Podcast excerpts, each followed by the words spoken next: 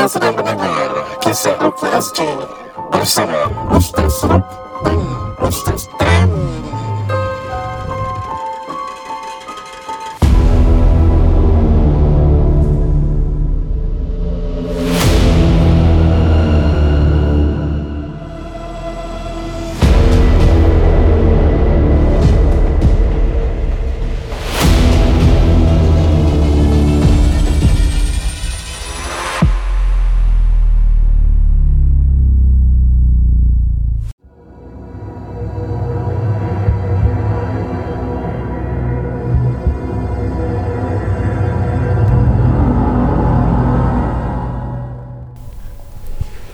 Assalamualaikum warahmatullahi taala wabarakatuh. Bersama saya Ruknuddin Zainur. Hamzah. Dalam rancangan Kisah Rukia SG InsyaAllah ada perkongsian kisah juga nak disampaikan kepada anda. Dan hari ini Ustaz Tam uh, sebagai perbulaan ingin menceritakan sesuatu dari pengalaman beliau. Namun jangan kita lupa episod kali ini ditaja oleh Niza Nizam, ejen hartanah rumah anda. Jika ada persoalan mengenai hal rumah Jangan lupa untuk kontak Niza Nizam. Over to you Ustaz Tam. Alhamdulillah. Okey Harap uh, KLG family semua sihat Yang masih kerja Yang sedang masak Sedang lipat baju Dengan hantar anak Dengan bekerja. Uh, Tapi bekerja jangan curi tulang eh. Uh, sila buat kerja macam biasa sambil-sambil dengan KRSG uh, Terima kasih kerana support Channel Saruk sampai ke hari inilah. Kalau salah silap kita minta maaf juga along the way And at the same time um, Semoga Allah merahmati kita semualah. Apart from berbual hantu, ruqyah dan sebagainya we hope that uh, you can attain some ataupun you can attain ataupun acquire the knowledge of Islam. Dan uh, we personally the both of us kita tak take any credits. Kalau you bagus dalam ibadah you contoh you dah mula solat kita jumpa our KLZ family kat luar dia kata ustaz saya dah mula solat pasal saya dengan KLZ family. Kita happy for you and kita tak take credits it's all from you. Dan Allah yang menggerakkan you. Allah beri you hidayah. And spread the good messages. Dan kita harap bila you dengar-dengar ni semua bukan main rukia aja start solat dulu. Itu paling important boleh? Okay So ini bermula kita nak ceritakan My pengalaman Ruqyah. Mereka ni orang-orang yang menjaga ibadah. Tuan Haji Hajjah ni menjaga ibadah. And at the same time um, Keluarganya baik-baik lah Alhamdulillah. It was a good day. It was meant to do pagar rumah. Dia bukan Ruqyah. Oh, Ah, datang. Dan saya selalu datang uh, Biasanya orang akan nampak saya Kenapa ustaz ni muda eh Ah, biasa kan buat rukiah kan le- legend-legend lah kan. Ah, orang-orang lama dan sebagainya. Masya Allah orang-orang uh, orang kata kita shout out tu orang-orang lama kita ataupun ustaz-ustaz perukiah-perukiah mapan kita. Uh, all respects to them. Selagi mereka membuat rukiah syariah eh insyaAllah. So bila sampai berbual santai saya tanya nama dah tinggal rumah ni berapa lama? 20 lebih tahun. Uh, di area north area. Kemudian tingkatnya tingkat yang paling atas Oh, you tahulah eh kalau rumah atas, atas ni dia punya ceiling dia tu agak panjang sikit dah. Ah, ala-ala penthouse lah orang kata kan. Masya-Allah. Jadi um, to be very honest masuk saya rasa normal. Tapi dia orang akan cakap saya ustaz, um, kita nak cut short je. Ustaz boleh checkkan tak untuk rumah ni ada apa-apa tak? Ah, saya kalau orang tanya saya gitu saya dah Ni mesti ada something Kan Dan saya ni Kalau you tanya gitu Seolah-olah saya macam boleh scan jin kat mana jadi saya cakap gini Okay Simple ah, Tuan Haji pun jangan cakap dengan saya kat Apa-apa yang berlaku kat mana-mana. Saya baca dulu Saya nak pusing satu rumah Boleh? Saya minta izin je. Saya masuk rumah bilik Pakcik ikut saya lah. Ah, Ada ada orang Diikut kita. Ada orang dikasih kita jalan terus je. Saya baca-baca-baca Jalan keluar masuk Keluar masuk bilik Tukar bilik sini. Kemudian Saya terus duduk. Hmm. Okay So subski kuan cambung Dia cakap Ustaz macam mana? Saya rasa semua okey Sekali Tapi Ustaz Ah, so dia dah buka cerita tau. So saya dah baca dulu kan Saya tak nak dengar cerita dulu Sekarang dia buka. Bilik yang tu Ustaz Dia tunjuk bilik yang tu Kita pernah nampak Bila kita hantar helper kita balik Kami nampak nenek tua Rambutnya putih Bajunya putih Dengan muka yang menyeramkan Sedang seolah-olah Sikat rambutnya. Dan bila saya pandang lagi tak ada Kemudian Hajar tu cakap lah Dan bukan saya seorang je Anak perempuan saya pun nampak Ustaz. Sekarang dia 20 lebih. So dua orang Menjadi saksi Nampak makhluk ni dalam rumahnya. Kemudian saya tengok dia Awak tahu tak? Tuan Haji tu Tuan Haji nampak kan Saya masuk bilik tu dua kali kan? Kira anak masuk bilik tu Anak keluar Anak masuk bilik lain Anak patah balik bilik tu. Okey dia macam ni. Bila saya patah balik bilik tu Saya cakap dia Awak kena faham eh Saya tak scan eh Saya tak scan jin Cuma saya rasa bilik tu Bilik paling pelik sekali dalam semua. Ah Rasanya subhanallah. Pelik sangat. Biliknya bersih tak kotor. Wangi. Tapi macam berat lah Istilahnya rasa berat. Saya tak pakai istilah meremang tu Saya pakai istilah berat. You feel dense kat bilik tu. You feel your air tu You macam suffocate a bit Ah, macam dense Susah nak explain. Ah, Anda faham. Tu rasa, berat tiba-tiba. Ah. And the air is like berat gitu. Betul. Yang ginging nak buat rukiah Macam Ustaz Ruk ni semua Yang pagar rumah KLZ family yang dah biasa You dah tahu Ada yang mak ayah you pernah kena rasuk dan sebagainya. You you tahu. You you understand this uh, Intensity. Sekali dia duduk Nak jadikan cerita Pak cik ni dia relax. Oh. Dia cool punya Orang lama punya. Ah, Old time Tahu okay Tahu okay Dia tahu okay Dia tahu okay besar dulu. Sekali uh, Dia cakap saya uh, Masuk bilik boleh? Oh, so, So si Hajar tu dengan anak dia tengok saya. Saya cakap Okay saya masuk ya Dengan Tuan Haji. Okay Ustaz gini. Saya sebenarnya um, Semasa saya tidur ni Semalam eh Sebelum Ustaz datang Semalam semalam bila saya sedang saya tidur ni Ada orang pegang kaki saya Pegang. Like Bukan gatuk garuk Bukan ka, ka, ka, uh, cakap-cakap tau Pegang. Tuan Haji buat apa? Saya diamkan Ustaz. It's not my daughter It's not my wife Tuan Haji tengok. Saya tak tengok. Is this your first time? Ini yang kali kedua Ustaz. Ini semalam malam Dengan sebelum tu saya kena. Subhanallah saya cakap. Dia cakap kenapa Tuan Haji tak cakap kat luar? Saya tak nak Isteri saya terfikir-fikir. Kira gentleman lah. Pakcik ni dia Dia kena dia angkat seorang lah. Dia take lah. Sekali bila baca dengan Ruqyah Alhamdulillah Dia orang memang nothing Cuma orang risau Macam mana ni Ustaz? Means gangguan rumah lah Ah, ni. gangguan rumah. Ya. Yeah. Saya bagi semua amalan. Dia kata Ustaz kami buat semua amalan tu. Saya cakap eh Sudah buat pun kena. Saya cakap maka inilah takdir Allah. You buat pun you kena. Lepas tu saya tanya dia You nak give up ke buat benda ni semua? Ah, Kalau you buat kena Tak buat lagi lah kena. Jadi Teruskan. Kena tak kena Itu atas izin Allah Orang kata maka you berdamai dengan hati you. You take it. Take with a big heart. Takkan you nak pindah? Kalau dia memang banyak duit lah Saya rasa dia boleh pindah je. Tapi you nak pindah buat apa? Pasal jin punya pasal? Jin tak bayar rumah you tau. Betul Jin- betul. Jin tak ada CPF contribution. Jin tak bayar for renovation. Eh, Jin tak bayar WNT Jin tak jumpa Nizam-Nizam tau Nampak aku selit. Ah, Kau nak bagi Jin? Jadi KLZ family Jadikan ni sebagai buah fikiran. You nak give You nak give, give in to the jins Walaupun susah Tabah. Get uh, your support system Beramal At the end of the day You mengadu pada Allah. Mengadu pada Allah. Allah bantulah aku Ujian ni berat Kau ringankan. Kau keluarkan jin-jin laknatullah ni semua Yang tak perlu ni semua. Masa saya cakap Hajar tu uh, Hajar terus saja Apa lagi? Hajar pun dah retire Ni rumah Hajar nak tinggal Tak tahu Hajar nak Buat apa dengan rumah ni. Tapi bagi saya Hajar jangan terburu-buru. Jangan buat decision yang pelik-pelik Nak pindah. Stay. This is your house. Okay? It's not your house. It's it's home for you. Ini tempat you nangis Tempat you ibadah Tempat you gembira Tempat you menimang cucu dan sebagainya. Ah, Ini di antaranya lah. So um, To be very honest Cerita dia macam-macam. Dan Paling atas rumah dia. So kalau you dengar goli You dengar orang jalan cakar You kat blok yang lagi bawah kan Tingkat lagi bawah kan hmm. Dia paling atas Tak ada orang atas dia Oh, dengar bunyi semua eh Ah, dan Wow. wow. saya pun terangkanlah mafhumnya dalam hadis menerangkan memang jin-jin tu ada yang di antara mereka tinggal di atap-atap. Betul Saat kita makan dan minum dia akan turun. yes. Saat kita baca bismillah ataupun lafazkan nama Allah mereka tidak akan makan bersama kita. Kita tahu, kita faham. So bila saya cakap bila dengar tu bacalah bismillahirrahmanirrahim la ilaha illallah la syarikalah tiga qul ayatul kursi. Baca on the spot, you jangan lari dulu. Banyak orang dengar dia pergi buka plug. Kau jangan buka plug, baca dulu. Lepas tu saya tanya pak cik tu, "Ustaz, baca tu pun saya baca." Ah cakap Tuan Haji, semua apa yang saya cakap Tuan Haji dah buat. Tuan Haji jalan terus lah Tuan Haji. Jangan fikir-fikir lagi lah. Dia kata, "Okey, baik Ustaz, alhamdulillah." So cut it short, papuk-papuk saya cakap dia uh, you di antara orang-orang yang kuat, you jangan sedih, you jangan give up. Kerana kalau nak cakap teruk gangguan macam you ni kalau kena kat orang lain mungkin dah kena rasuk dah.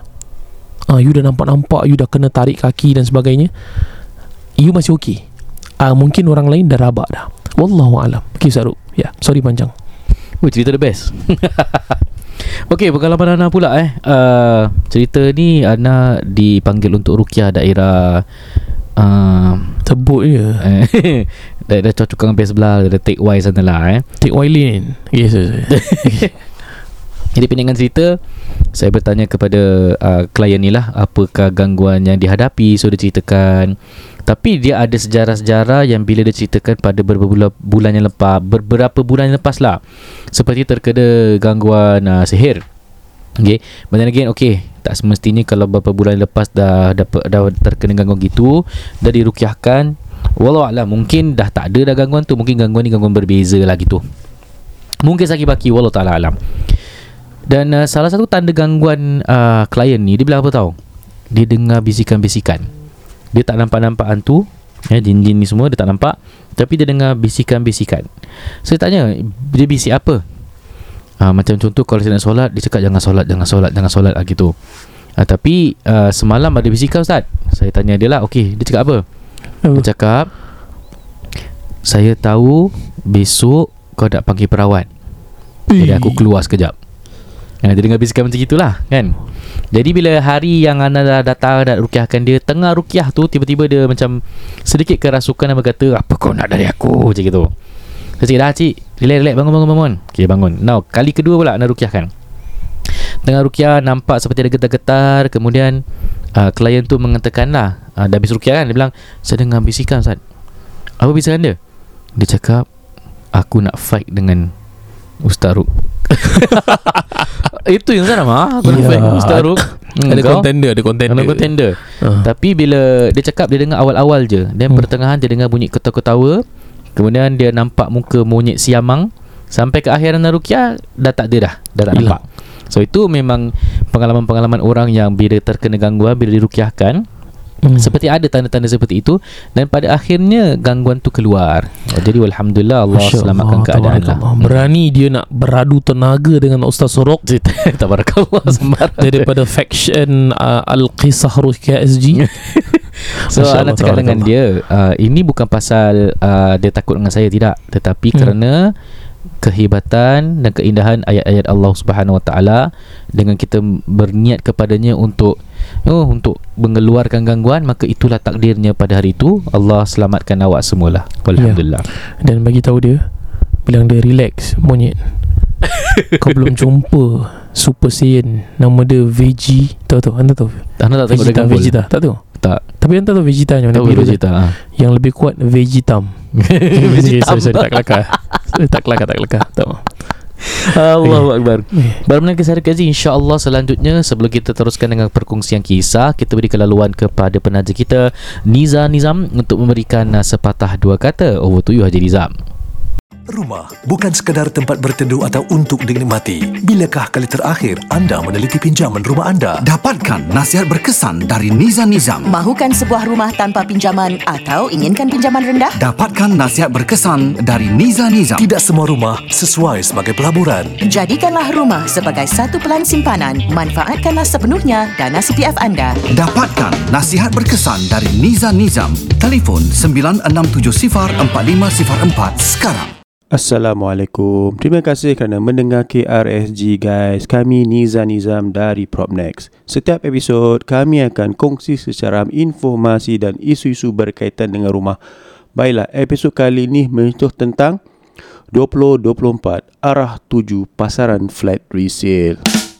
Apa khabar para pendengar KRSG hari ini kita nak apa tu uh, bincang tentang arah tuju uh, pasaran hartanah Singapura lah 2024 ni uh, terutama sekali uh, pasaran uh, jualan semula ataupun resale kerana menteri telah pun bersuara Hmm, Menteri kita Desmond menteri Lee eh. uh, pembangunan negara tak salah saya uh, yang telah pun uh, menyatakan uh, di dalam uh, satu sidang akhbar di mana dia beliau menyatakan yang harga pasaran jualan semula HDB telah turun daripada tahun 2022 which is mana tadi from 10.4% to today to 2023 4.8%. Jadi ada Hmm. penurunan yang almost 5% daripada 2022 Ya, 6%. hingga 2023.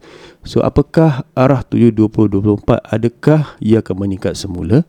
Adakah ia akan mendatar ataupun adakah ia akan menurun? This is a question that is a million dollar question lah to be Mhm. honest. Tetapi kita faham tentang uh, apa tu objektif pemerintah to make sure that HDB resale especially uh, prices do not increase too fast, too steep uh, yang akan membuatnya sesuatu uh, apa tu uh, aset yang kurang dimampui lah Ya, oleh pasal ia, kebanyakan. ia adalah public housing eh.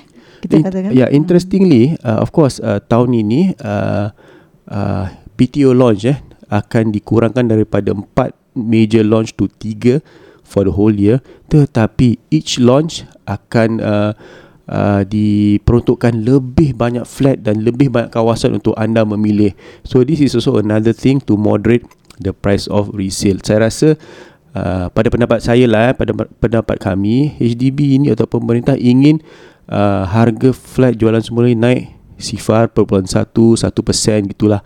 Supaya ia uh, sentiasa dimampui oleh kebanyakan rakyat Singapura yang tidak boleh beli BTO for example. Ya. Uh, and and one interesting fact eh menteri telah mengatakan jika kalaulah apa tu harga pasaran, Pasaran, jualan semula ataupun ataupun resale tetap meningkat dia akan uh, mencadangkan supaya lebih more discount ataupun lebih grant ke apa ke kepada pembeli BTO. BTO Ah, so in attractive locations. yes. That means dia mengatakan that dia mahu ramai uh, masyarakat kita di Singapura untuk mampui HDB flat lah. hmm, That yang boleh means, dimampui ah, lah. So kalau let's say resale is not an option for you pasal kerana mahal sangat kalau owner masih as tinggi-tinggi sangat dan government akan memberi extra discount kepada BTO-BTO yang dia akan launchkan. Ya. No, especially yang mereka uh, boleh ada masa untuk menunggu. Mhm. hmm. ataupun dalam perancangan nak berkahwin ataupun anda harus ah pada penda- pendapat kami uh, try your very best eh to get mm-hmm. the BTO. I think this is important sebagai satu batu loncatan anda supaya anda dapat uh, meneruskan per, uh, apa tu uh, your asset journey, asset progression journey dengan uh, bermula dengan BTO. Uh, that's important. Tetapi tak semua orang boleh tunggu 3-4 tahun eh walaupun uh, jangka masa telah pun uh, dipendekkan mm-hmm. uh, tetapi ia tidak kita takluk pada dasar ekonomi apapun apa tu apa kejadian yang uh, kita tak dapat uh, sangkakan and all that so Yeah. a lot of factors yang uh, out of our control yeah, Jen also pada uh, sellers uh, out there yang actually mempunyai rumah yang lebih daripada uh, 5 atau 5 bilik atau executive flats yang uh, rasanya since kita punya 15 month wait out tu dah kita dah terlepas eh bagi orang yang telah menjual private uh, private property mereka. So the minister cakap that oh kita tak akan lift uh, lifted this uh, cooling measure eh Yes. because it's a temporary measure tetapi dia rasa uh, ini bukan masanya untuk dia lift it and and continue to look at the right timing eh for to lift Jadi it. jika anda uh, pemilik Mengharapkan. rumah hartanah private yang mengharapkan bahawa oh 15 month for the first since the policy was launched more than 15 months ago uh, 2022 anda telah mungkin HDB ataupun pemerintah akan melonggarkan uh, jawapannya tidak eh Mhm. uh, dia akan terus uh, impose this policy uh, until the day they feel that is ready to be released lah Yeah. or ready to be lifted rather Yeah. Ah, so, dia punya temporary measure tu bukan like temporary one year two years Yeah. lah mungkin Correct Tapi uh. yalah Important also yang Mereka sedang menjual Flat uh, resale mereka Pada masa kini eh Important juga uh, Kerana uh, Kita ni tidak Everybody wants the best price Mhm. Of course Tapi Record breaking price Walaupun rumah anda Walaupun rumah anda 5 room ke uh, EA ke EM ke Anda ingin harga yang terbaik Tertinggi Beat all the record Whole of Singapore Saya Mhm. rasa itu satu uh, apa umpama mimpi dalam mimpi Ya, lah. eh. especially bagi uh, pemilik rumah yang ingin Diorang nak jual rumah, jual beli tetapi mereka nak tengok ju- dulu rumah yang mereka nak beli ni baru mereka rasa okay now maybe I should put my house in the market. Correct. Itu Atau pun- sebelum tu Niza, Mhm. uh, since we talk about the 15 month, ada juga yang fikir oh 15 month is over for the first batch. I'm we are they are very sure there will be influx of uh, private owners downgrader yang akan membeli rumah mereka EM, EA, cash. jumbo dengan uh, harga yang uh, 1 million or and above. So saya rasa uh, mungkin anda rezeki anda di situ tetapi kita harus have to be realistic lah. Uh, Yeah. comes to HDB there's valuation. To be honest, uh, kita baru kembali pada viewing eh. Hmm. Satu EM di Tampines yang harga uh, uh, marketing price is how much? 1.038 million. 1.038 million Satu juta.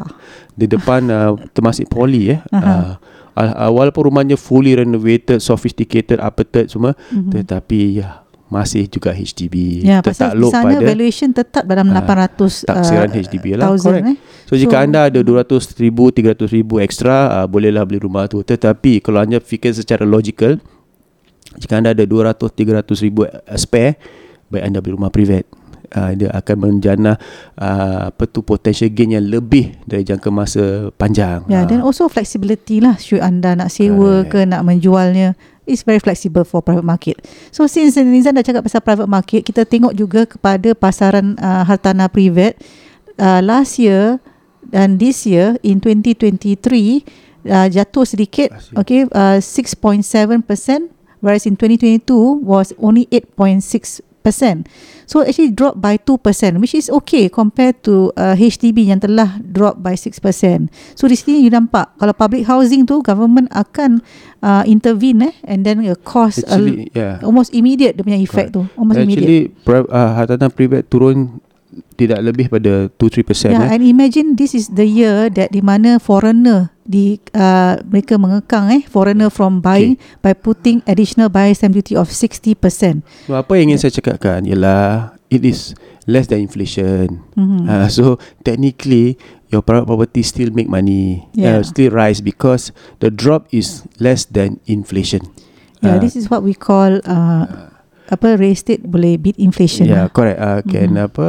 Uh, it's hedge against inflation. Yes. If you know the term hedge against inflation, uh, it's important to understand dia punya konsep. Eh. Uh, so kalau harga pasaran hartanah private turun 2% tetapi kita punya inflation 4%, so net-net kita ada gain 2% lah. Uh, jika anda faham tentang all these uh, simple numbers. Tapi macam HDB turun 6%, inflation is 4%, anda rugi 2% lah in Yeah. that sense. So Yeah. simple ma- maths I'm not economics I'm not econ- economist tapi ni secara simple thinking lah eh. Yeah. Kita actually nak share about one incident lah di mana kita baru transact satu empat bilik corner di Yishun. Yes yes. It's yes. a 4A corner and I think the the house is really fantastic. It's well renovated Mhm. dan the size of 4A corner you tahulah you bezakan 4A corner dengan 4A corridor banyak beza tentang layout dia yang bi- begitu squarish dan bilik yang besar.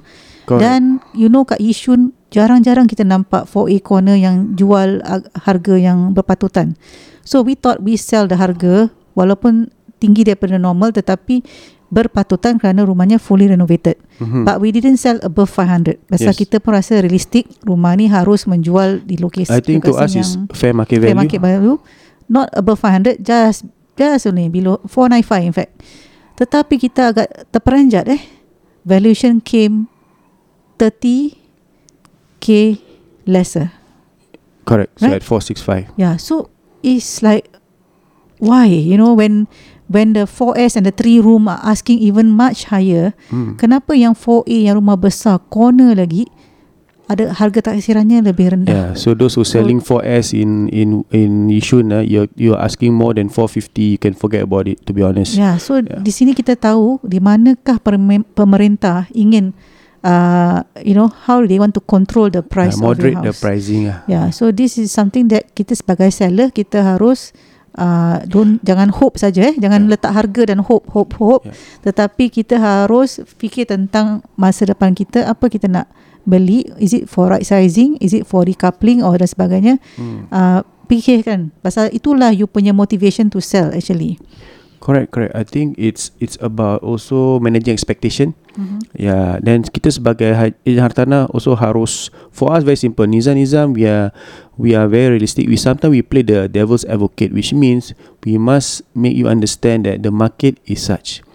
Of course, kita akan buat yang terbaik untuk mendapat harga yang terbaik. Tetapi today, as we are, if you follow our podcast, it, today market have shift to buyers market. To be honest, for the past 2-3 months we have served so many buyers yang kita telah close unit yang tak ada COV Yeah, and these are genuine buyers. Yes. Genuine buyers. Mereka telah ada HFE. first time buyers mereka, sama ah, most First of time them buyer dan mereka uh, tahu apakah kos-kos yang perlu untuk membeli rumah.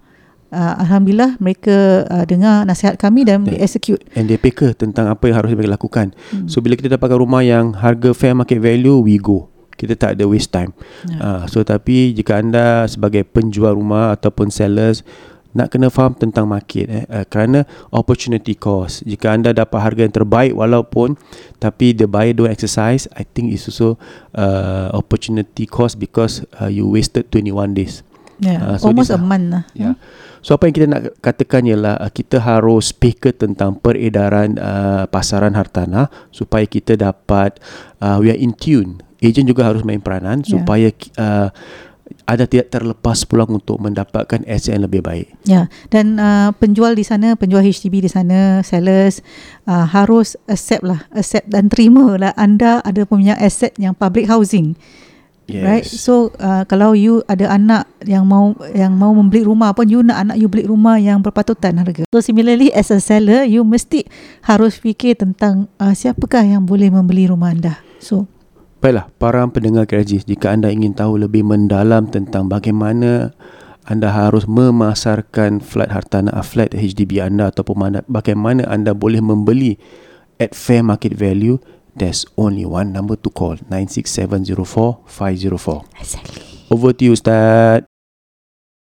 Alhamdulillah terima kasih Nizam Nizam uh, for being the strongest sponsor dalam kisah KSG sampailah ke hari ini Alhamdulillah remember KSG family kalau you dah tak tahu nak siapa-siapa ataupun kalau you nak adakan first point of reference bab-bab rumah ni Nizam Nizam first eh? Please. Masya Allah Tabarakallah. Alhamdulillah. Ok baik kita sambung. Assalamualaikum Ustaz KRSG saya nak share my recent experiences. Saya tak nampak anything lah. Cuma kadang-kadang tu Ustaz boleh rasa ada yang tak kena on that particular morning. Ceritanya bila saya baru balik daripada kerja. Okay, Ustaz, I'm a regular, I'm irregular shift worker.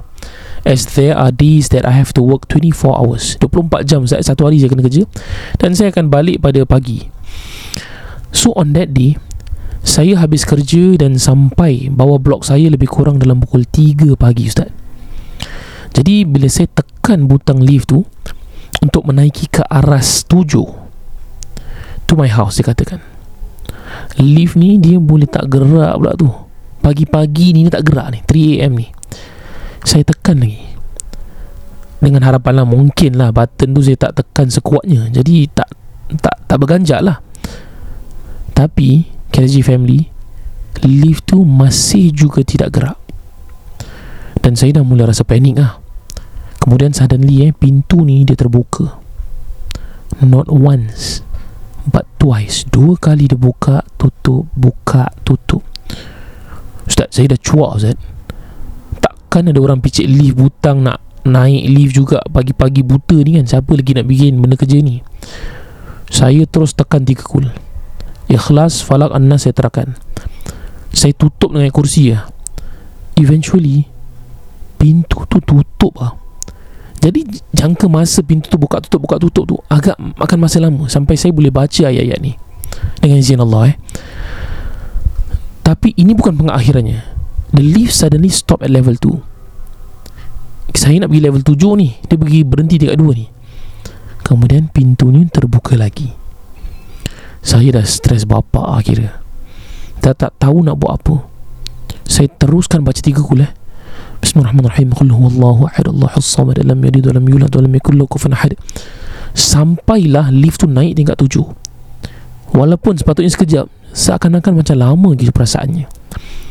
Saya pun terus Orang kata kasih sprint lah Macam Usain Bolt Untuk masuk rumah. Saya cuci kaki fast game Bersihkan diri saya Bersihkan diri saya Sebelum saya tidur. Jadi sampai sekarang ni Saya masih traumatized Kalau saya balik pada pagi-pagi yang macam ini saya pun kadang orang kata kadang-kadang terbau. Seperti bau apa ni? Frangipani apa tu? Bunga kemboja oh bunga kemboja Associated with bau uh, kuntilanak gitulah. Okay Cuma saya ni tak fikir banyak lah. Hoping that this makhluk Tidak memunculkan diri di hadapan mata saya. Baik itu saja kisah saya.